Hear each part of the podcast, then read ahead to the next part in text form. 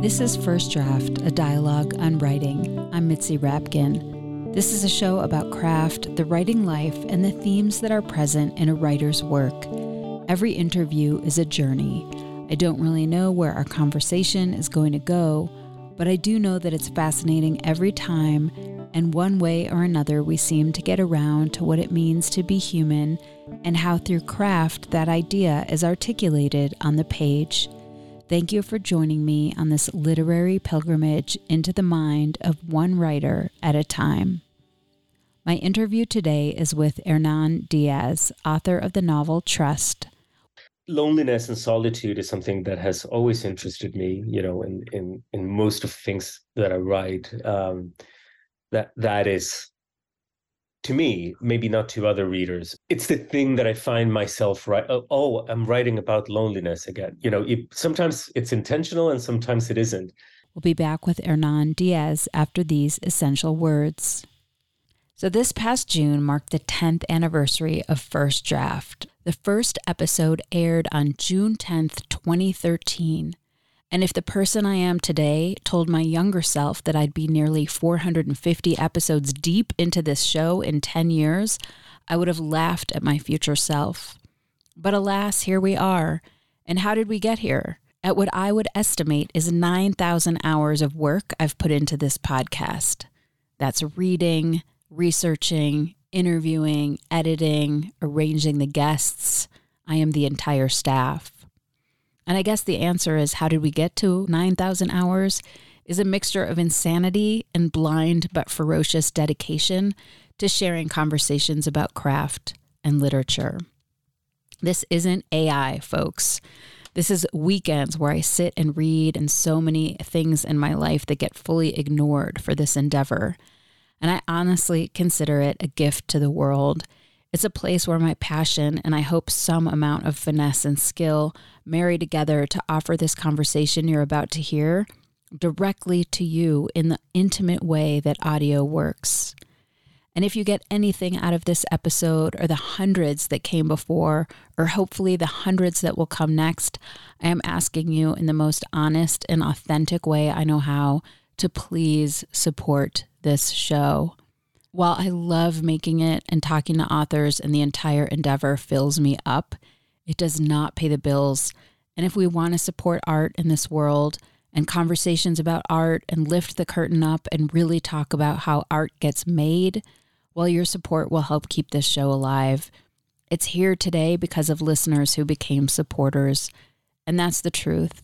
So I'm asking you to bolster this rich dialogue, this juicy material with financial support. It's not easy to do, but sticking with this for 10 years wasn't easy to do either. And it's not going to be easy in the future. But if nothing else, it's reliable and consistent.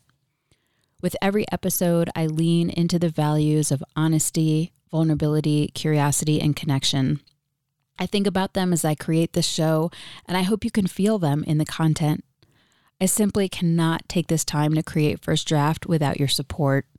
Please join me on this journey by becoming a donating member to the First Draft community. You can support the show today at patreon.com slash firstdraftwriters. You can donate on a monthly or annual level. As a thank you to my patrons, you receive access to cuts from the interviews that didn't make it to the final show, ad free, pitch free episodes so you won't have to hear this again, and writing tips from my guests. Again, you can become a supporter by going to patreon.com slash firstdraftwriters. That's P-A-T-R-E-O-N dot com slash firstdraftwriters. Please stay tuned. At the end of the interview, I'll offer recommendations on an episode in the archive that is similar to the one you're about to hear. And please rate the show on iTunes and tell everyone you know to subscribe. Thank you for your listening support. And thank you for being here with me today, right here in this moment and on to the 400 something episode. One of the great things about hosting a podcast about books that features a new episode every week is that in the beginning of each season, I don't know where my reading journey will take me, but I'm game for the mystery. Joining Book of the Month is kind of the same thing. You know you're heading into new territory, and it's going to be an adventure. Book of the Month is a subscription that helps readers discover new books and helps writers by promoting emerging authors alongside established ones. Here's how it works. Each month, Book of the Month members get to choose from a curated selection of new and early release books. Your pick gets shipped right to your door, and shipping is always free. There's so much excitement knowing that one of your picks just might be that next book to make it into your top 10 most favorite books ever list. And if you like to listen to your books, there are options for you. Book of the Month just launched a curated audiobook option, and you can listen to your selection directly in the app. Here's what's in store for March Annie Bot by Sierra Greer, Anita De Monte Laughs Last by Xochitl Gonzalez, plus several other titles. I chose the memoir Hereafter by Amy Lin because I'm interested in how people deal with grief and bring their insights to the page. For a limited time, you can get your first book of the month for just $9.99 using the code CHIRP. You can sign up at bookofthemonth.com.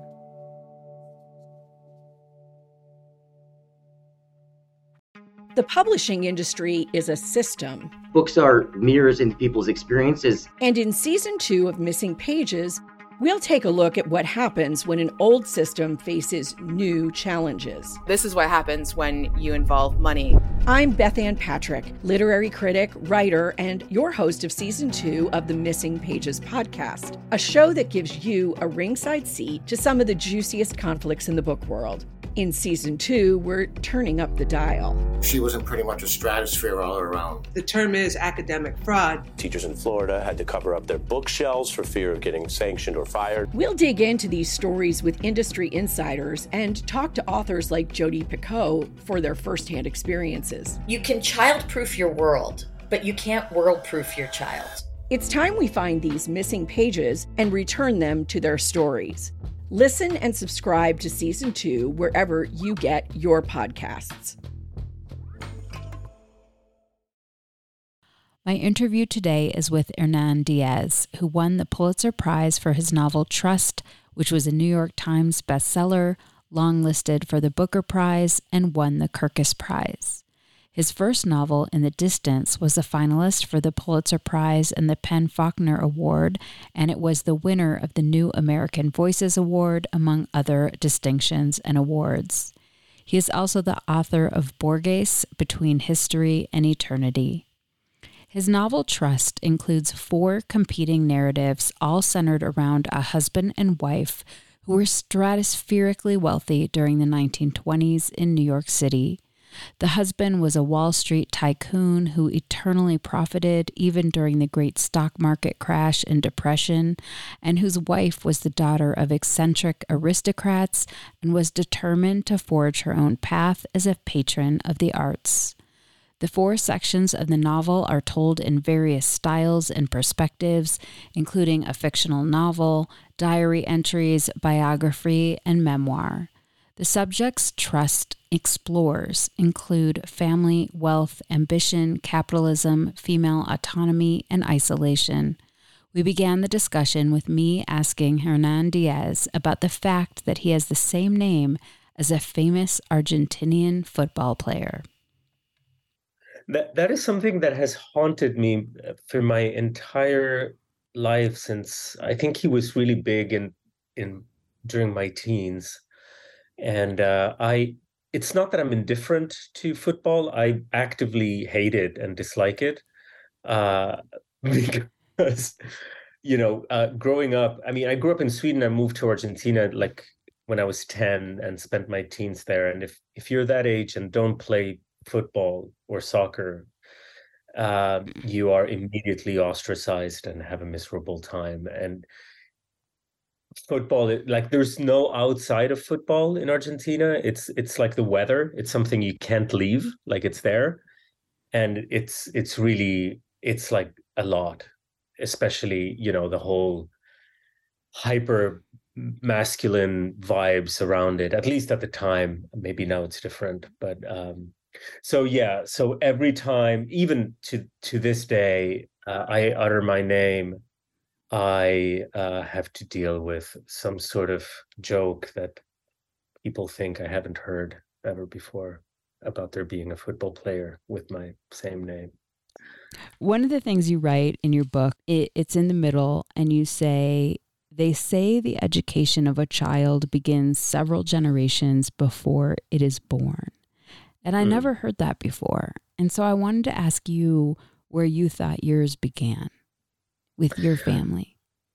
Okay. Uh, first, first, I'd like to frame that that quotation and um, and say that I I happen to like that quotation. It's it's a kind of it it comes in a distorted, somewhat distorted way from Emerson, and I I try I give it I give it to a despicable character, and it was hard for me to give it to him, but it was also a way for me to be respectful to that character and and think that he may have some redeeming qualities like seeing this passage and and being touched by it. Although of course he uses it in in a way to signal his own privilege. Like he doesn't get it at all. He's he's just really highlighting you know his his pedigree which which i don't think is the point of that of that quotation.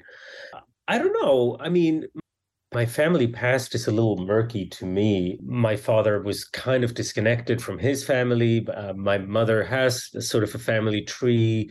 It's you know it's it's a very typical immigrant background, and now I'm referring to my grandparents or great grandparents immigrating into into the into Argentina, you know, at the turn of the century. They could have ended up in New York just just as easily. Uh, they came from Italy on my maternal side and from Spain on my father's side. Uh, my father was actually the first generation. His his parents were born in Spain, so Argentina is like a, a very short blip. When I when I if I had to apply that quote to myself, I I feel it has to do with with books and uh, just being able to engage more deeply and more extensively with with a certain tradition that I'm interested in and and learning more about it and and feeling part of it you know? I don't i don't mean i don't mean that in a presumptuous way at all. I just i just mean this is this constellation of of, of writers is you know is is home and and one is in conversation with them. It doesn't mean that one is a worthy interlocutor. It just means that one is addressing that past so I so I think that that more than any kind of family heritage, which is again a little opaque to me, uh, and that uh, you know that constellation of writers more than any kind of institutional uh, education, which I was lucky to have to a very large extent, um, uh, is is what I consider to be my my true education. Sort of all the stuff that I've read and keep on reading for pleasure and delight. Are there a few in the constellations that you could name that were pivotal? There are really, really so many. The I, I always begin with Borges because if if you are a Borges reader, which I've always been and always will be, I mean, since my teens, um, that is such a gateway to to such a massive map you know such a detailed granular but also extensive map of of literature of world literature as, as we like to say today. So so borges is is high up there. Um, i think uh, also you know in my teens i discovered julio cortazar whom i don't reread so much but he was important back then. And then sort of in my late-ish teens like 16 17 I started reading in earnest in English, and for some reason that that was really important to me, and guided at first by Borges. You know, so I started reading I don't know Hawthorne, Poe, Emerson, sort of very New Englandy stuff. You know, Whitman, and then that expanded weirdly also to detective fiction in, in English, sort of hard boiled Hammett and Chandler.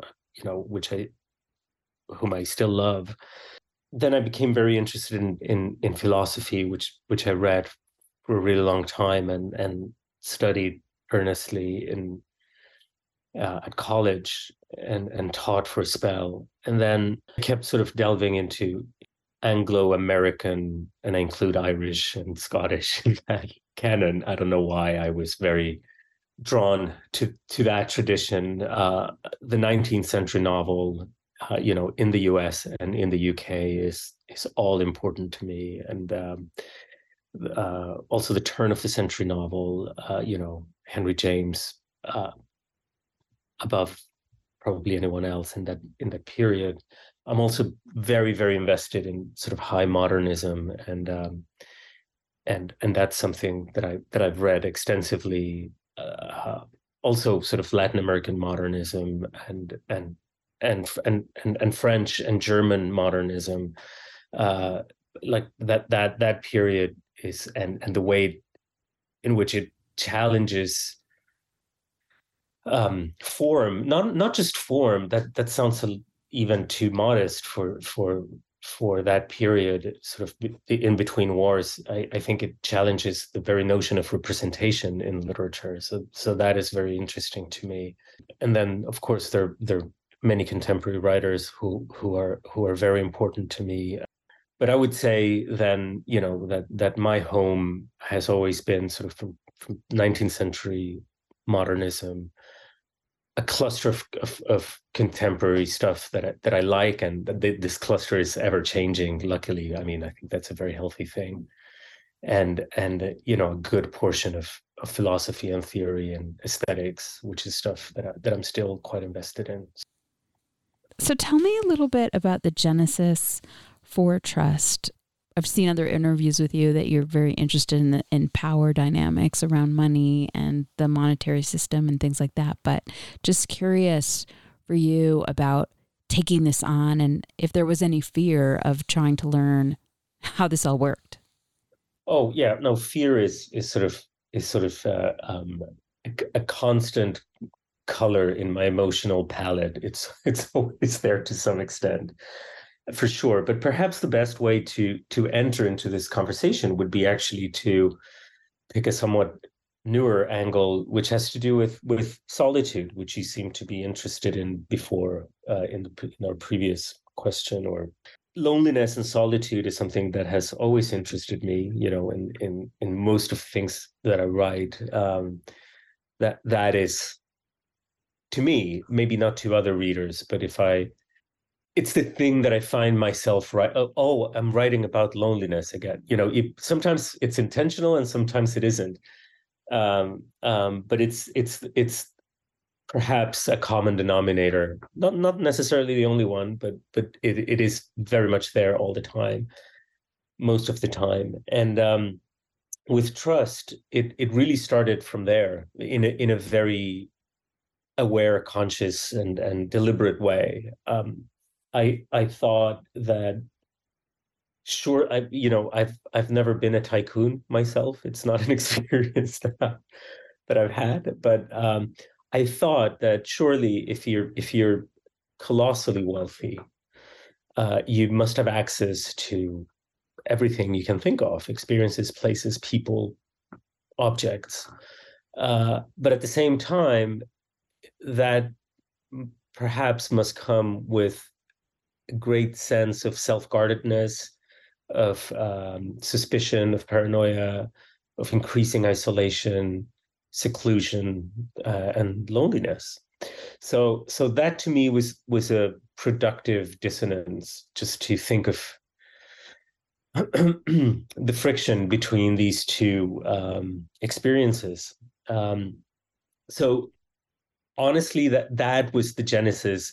Then came the all the ideological aspects the the you know the the reflection on economics and power and gender and truth and storytelling and history and which are totally crucial to the book. It's not um, uh, uh, you know these are not accessories in any way. The, the, the, they're constitutive to the to the project but but the seed the genesis the the uh, where it all sprung from was was this was this kind of emotional um um uh, imagining this this this this isolation that that that that's how it all started.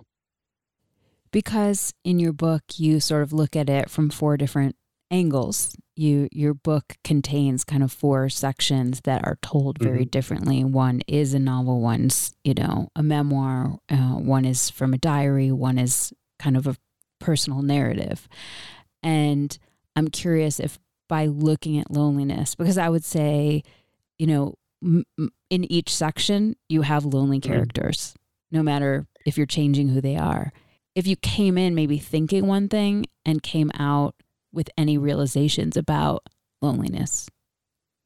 I think I think all my realizations are are in the book. Like I'm not there isn't anything that I feel compelled to gloss or expand on further. Like what I learned about loneliness for these four characters is what you may find in in the book. And and that is the best way that I found to narrate and to convey that, which means um, that is the best way in which I can express what I learned about the solitude of these four uh, people, narrators, characters.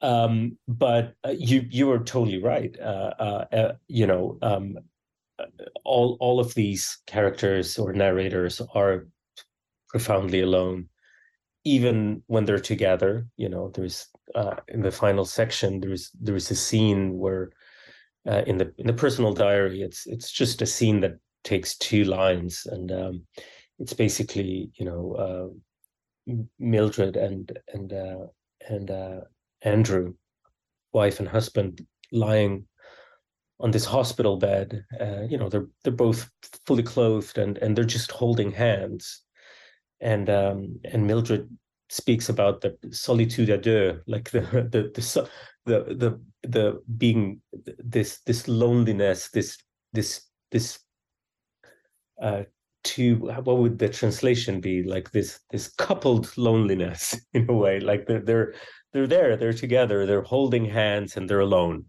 And uh, and i feel that that that um kind of reflects their their um relationship to some extent. In the second book, of course, this man is alone because he's he's uh, he's monumental, or or he you know he pretends to be, he hopes to be, and you know there's there's nothing more lonely than being a hero. You know you you are by essentially alone because you're doing what nobody else can do, and you're doing it for everyone else.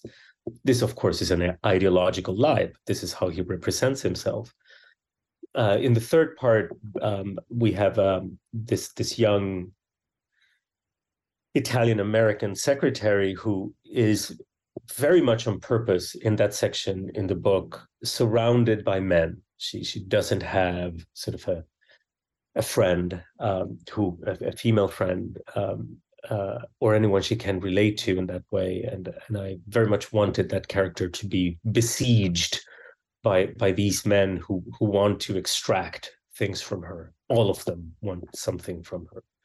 So that that's a particular kind of uh, hostile loneliness, and and then in the fourth and last part, which I quoted um, poorly from a moment ago, uh, we have Mildred, who is facing death which is of course the the the loneliest experience we all of us will ever will ever have We'll be back with this interview in just a moment. Remember, you can listen to this and every episode without ads and without these pitches by becoming a patron of First Draft at patreon.com slash firstdraftwriters. I noted, I folded down the page in the first section where it's fictionalized, um, where you have Benjamin, who's the magnet, the tycoon, and he's marrying this woman, Helen. And they're both very hmm. singular in how they are in the world. They're, they are loners. And she basically makes a conscious decision to marry him because uh, she could find the solitude that she yeah. wanted, which is not usually why you think of people getting married maybe not today, maybe not today, but I think that for a very long time until just a few decades ago, I think don't press me for for an example because it would take me a beat, but I think we can intuit this at least in in in fiction and in and in novels and in storytelling. Like I I think that for centuries, millennia, uh, really, uh, perhaps this kind of marriage was the only way in which a woman who wanted to be left alone could be left alone you know because because because otherwise you know all the social pressures or you know a husband who was who was exacting who was demanding who was abusive who was you know uh, um, um, oppressive in in in any awful way or subtle way that you can think of was was imposed on her or or any other kind of social strictures. So i i actually kind of disagree with you. I i i, I think that probably um, a lot of women got married to to distant men so that that they could be left alone. I that doesn't seem implausible at all to me you know over the course of over the course of of our patriarchal history uh, that that seems actually very very like a very reasonable proposition. Don't you think? I think if you had a certain social status and wealth it, it was probably more possible. Of course. Of, oh, oh oh doubtless. No it's it i i think for most women, lo- this kind of protected loneliness was an absolute privilege. Uh, you know, it's, and it's of course a terrible thing, but but um, yeah, I'm, not claiming to have done any serious historical research into this. It's it's just it seems to me that that it would make sense that that that some women uh, of a certain uh, station would would would marry for exactly that reason, just to be left the the hell alone. I, I, I can totally see that. I'm curious how you take, you know, these maybe philosophical ideas and then channel them into story, and uh, like what is your process to do that? Um, it's always a like a very pompous and uncomfortable word to utter. Like my philosophical or whatever, you know, uh, theory driven or uh, um, nonfiction uh, aspects from which I come to the issue of loneliness regarding how that informs my my prose, my fiction, my my fiction. Um, I don't, I don't like. I never. I hope I never write anything to illustrate any kind of conceptual point that I'm trying to make. Like I'm not that kind of writer. I think some writers do it really well, but I I don't I'm not an exemplary writer. I don't I don't write fables of any kind. You know, there there isn't there isn't like um a central point that that this whole thing is trying to in a strict sense of the word illustrate as as in as in illuminate by drawing some kind of parable. Um, I think hopefully that all the all all my readings that have affected me uh, in a, in a meaningful and significant and deep way uh, are are so constitutive of how I think and talk and approach syntax and approach character and approach story and approach representation that I don't need to like it's it's part of how I think and speak and write.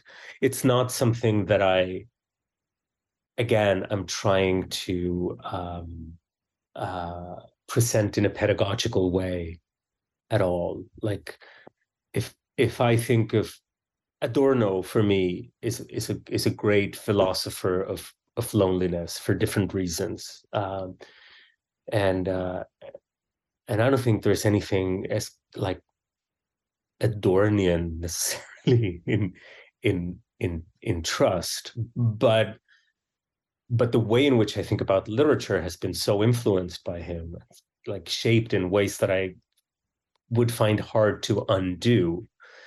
That whenever I come to a book, as a reader or as a writer, like a book that I'm reading or a book that I'm writing, uh, he is there in some in some way but I'm not thinking about him. Does this make sense? It's it's a little bit like you know learning a language you know and you know you're proficient in that language when you're not thinking oh should i use the subjunctive here or is this the correct preposition you are just ordering breakfast without giving it uh, further thought so there's there's certain readings uh, that that that have that are part now of the grammar of of my brain if that makes any sense at all. Yeah it does. And i think part of the challenge maybe when you have these thoughts and ideas and and channeling them into your characters like you were saying you know you were trying to evoke on the page what your parent characters were experience of loneliness and you mm-hmm. decided to paint them in a certain way and i think one of the things you know so many people who listen to this podcast are writers that they struggle with is like i have this idea i want to i want to envision what it's like to maybe be a woman in a sanitarium in switzerland and i want to talk about um a, a female's actual dominance over her husband. But then how do I turn that into a story? How do I turn that into into something compelling? And that's where you have to take away anything that might be didactic and turn it into story. And I, I exactly. just your your ideas are so complex and high minded. And how do you how do you do that? Well, I, again, I, I don't think I start with maybe I start with the ideas to some extent, like the the more disembodied ideas to call them somehow, hmm. because I'm loath to call them like philosophical ideas or conceptual, uh, you know, uh, uh, uh, uh points or whatever. Um, so let's call them sort of these disembodied ideas, for lack of a better. I'll come up with something better as soon as we um, wrap this up. Don't worry. And uh, maybe there there is an element of that, but I I would like to stress a couple of things. Um, the first thing is emotion. I I you know I I read to to feel things, and I write to feel things and hopefully convey to readers the things that I'm feeling as I'm writing. Um, that is that is probably number one tied with a sense of formal rigor like emotion alone i'm i'm not interested in that in in in like a, scream on the page that's very unappealing to me. Um equally unappealing is um is some kind of um heartless uh uh formal engineering experiment like that leaves me literally cold. So um um uh so th- that that's that's the first thing for me like uh to to try to to find the emotional um aspect of whatever it is that I'm writing, but also try to do it as beautifully as I can. Uh, the, these two things are are paramount. There's there's nothing more important than those two. Not even story is trumps that in to my mind. Like there are so many things that I read that you know aren't diegetic or plot driven and and but they have these things and that's that's enough for me. That's all i need. If in addition to that you know you you are telling a story because i like to be told stories as well but but again it's not that that is the, the first thing for me.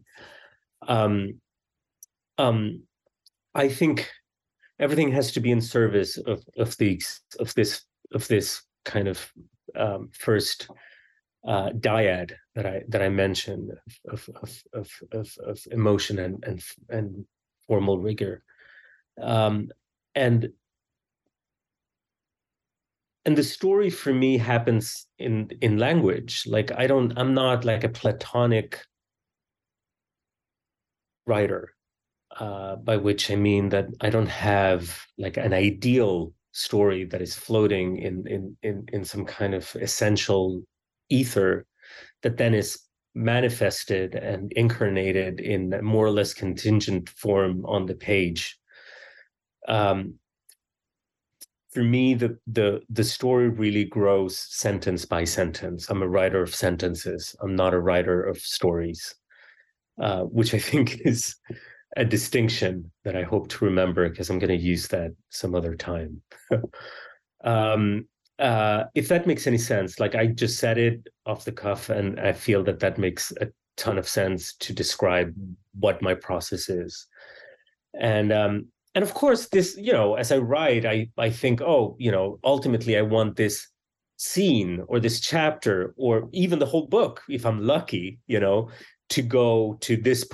And there will be a million detours along the way, but I'm not saying that doesn't happen, but I don't like I don't draft. I don't, you know, because again, I, I'm writing sentence by sentence and I'm editing all my sentences as I go along. So when I'm done, I'm done. And I keep editing like like a crazy person forever. But but but it's it's not that then I go on to draft two. There's no draft two.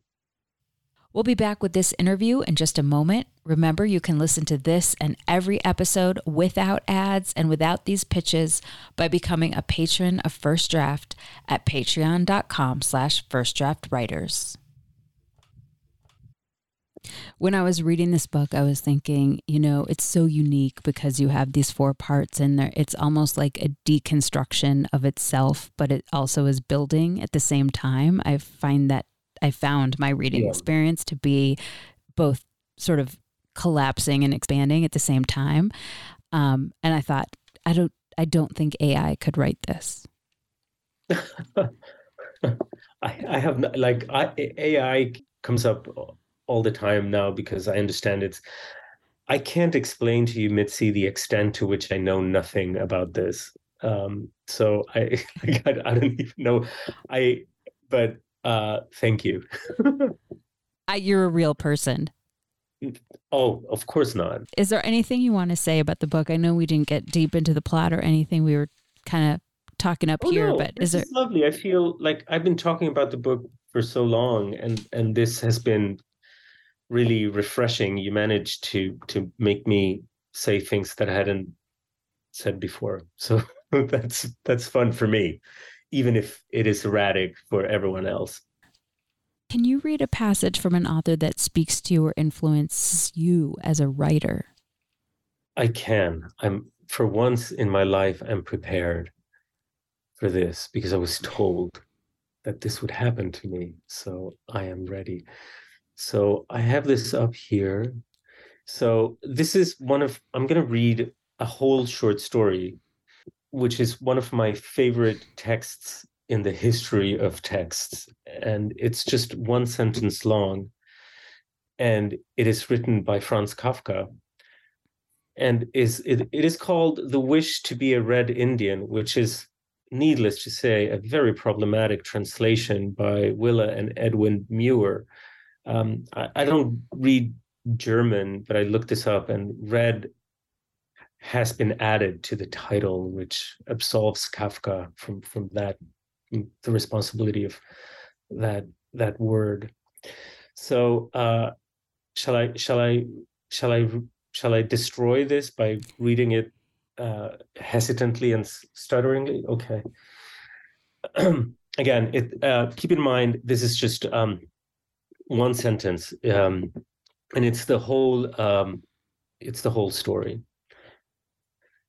If one were only an Indian, instantly alert and on a racing horse, leaning against the wind, kept on quivering jerkily over the quivering ground until one shed one's spurs, for there needed no spurs, threw away the reins, for there needed no reins, and hardly saw that the land before one was smoothly shorn heath when horse's neck and head would be already gone. And that's it. Mm-hmm. That's the whole story. And I love it so much. Wow. Do you want to say anything else about it? Uh, well, I, I, have so many things to say. I mean, the, the first one is, is um, sort of the the this beautiful um, interplay between compression and expansion in in the single sentence. Uh, but I mean, by compression, I mean syntactical compression. You know, it's it's it's a very very tight sentence. It's one lonely sentence, and by expansion, I mean that it is describing a vast expanse. You know, the sort of this this this, this boundless territory and and and also this metaphysical expansion you know this this merger of of the writer with the landscape.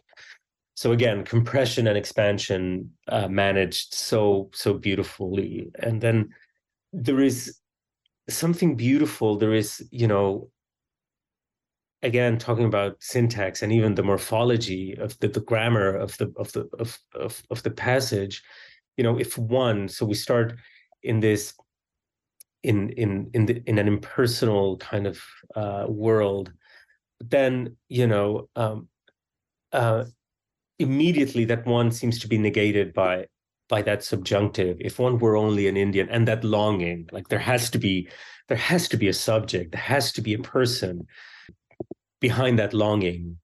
But then there's a whole um, there there's a there's a there's a there's a whole arc, you know, uh, from from that longing to the to the impersonality of of of of of the end you know and i and i and i also you know i don't again i don't read german but the use of n- not conjugated verbs in in this passage is so so beautifully and kind of unmoors it from from time you know uh uh is that is so lovely. And and just this single sentence you know narrating this trajectory into sort of a vanishing point almost as, as understood in in in in perspective you know this this this point where parallel lines to our eyes uh, converge you know so so it's essentially an impossible point.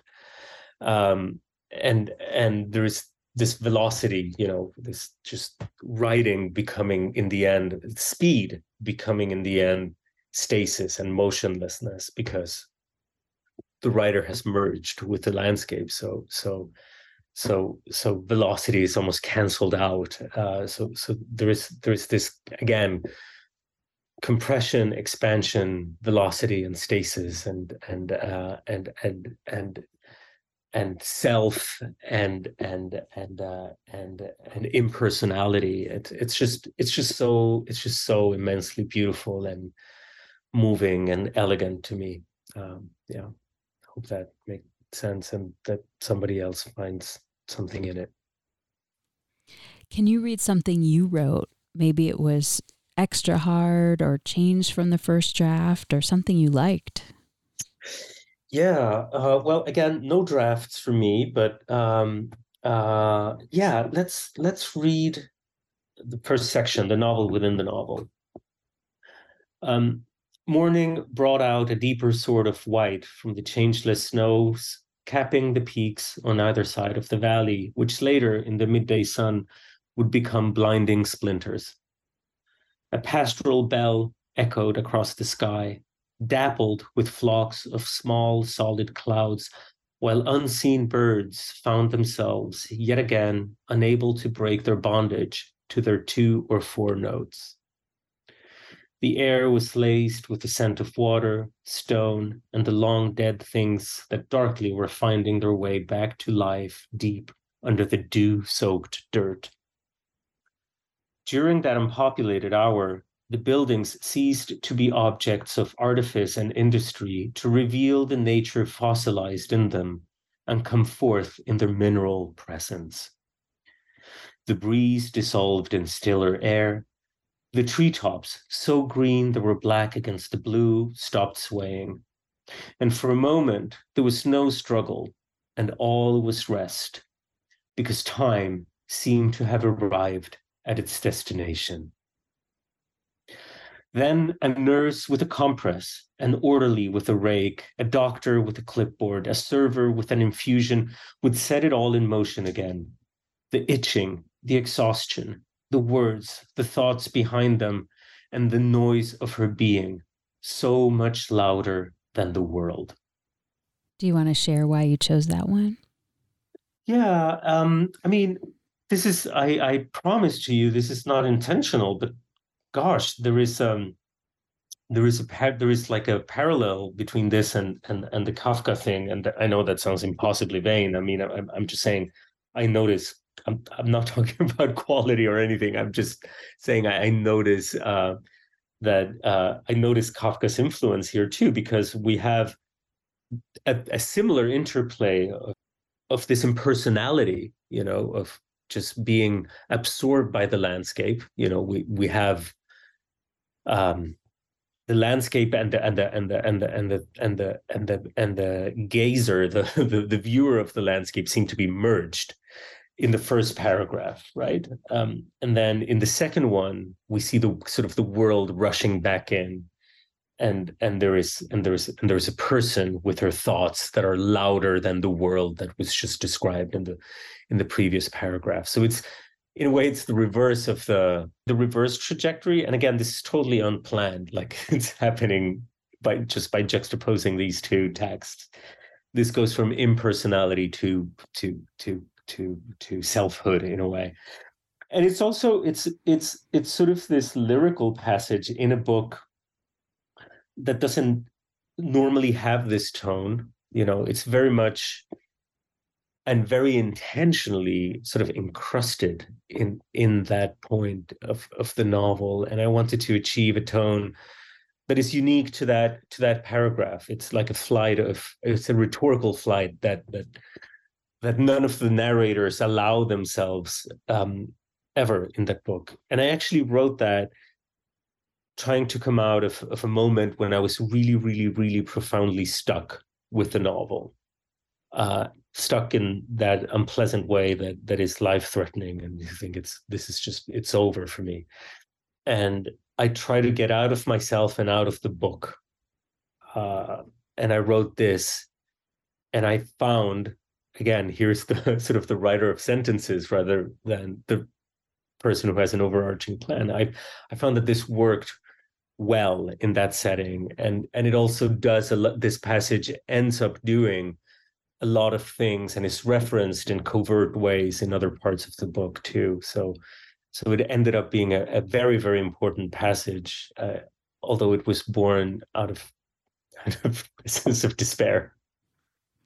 Where do you write? Where I can. Um, uh, I live in a very small apartment in Brooklyn, as you know from the beginning, and I was just being texted by my child who was ejected from her own room to do this interview with you, and now she wants back in. uh, I write a lot at libraries, um, a lot, um, uh, and uh, a bunch at cafes um, with with stupid, enormous noise canceling headphones because, um, you know, um, baristas love their playlists. What do you do, or where do you go to get away from writing?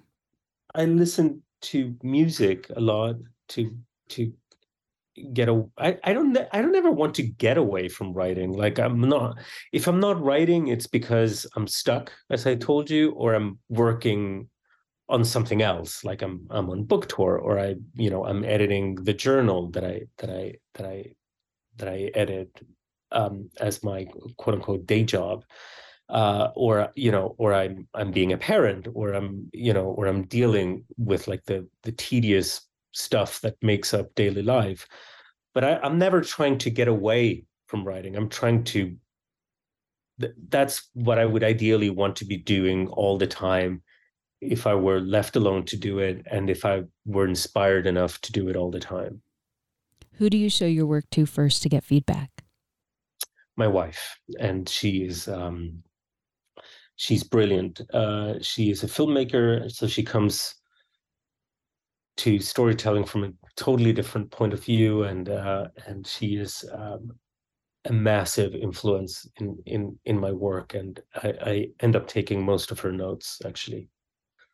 How have you dealt with rejection? It almost drove me crazy to to. I'm not using the word lightly at all.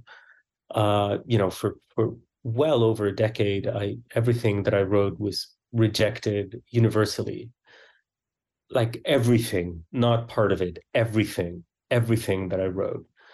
Um, and uh, it made me feel insane. It made me wonder if I was actually like doodling on the page rather than writing actual words. So, and you know, I was I was very angry and I was very like not understanding.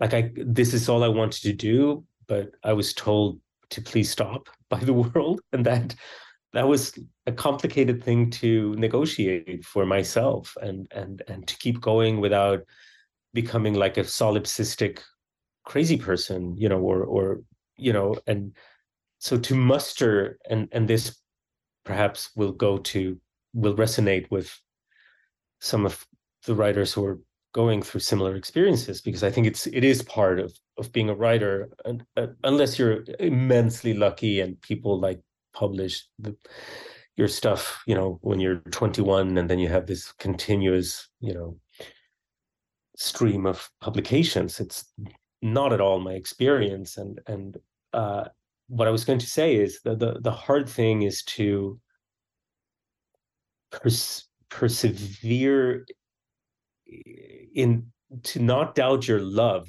for what you're doing you know despite of the reaction you're getting from from the world.